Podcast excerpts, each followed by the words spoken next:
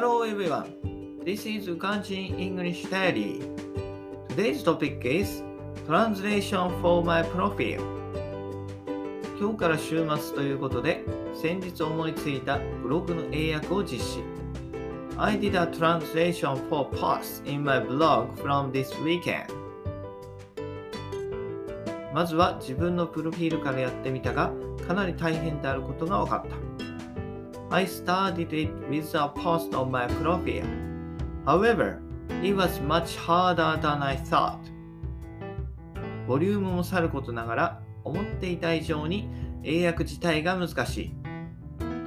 There was a big volume to do, and it was very difficult to translate it.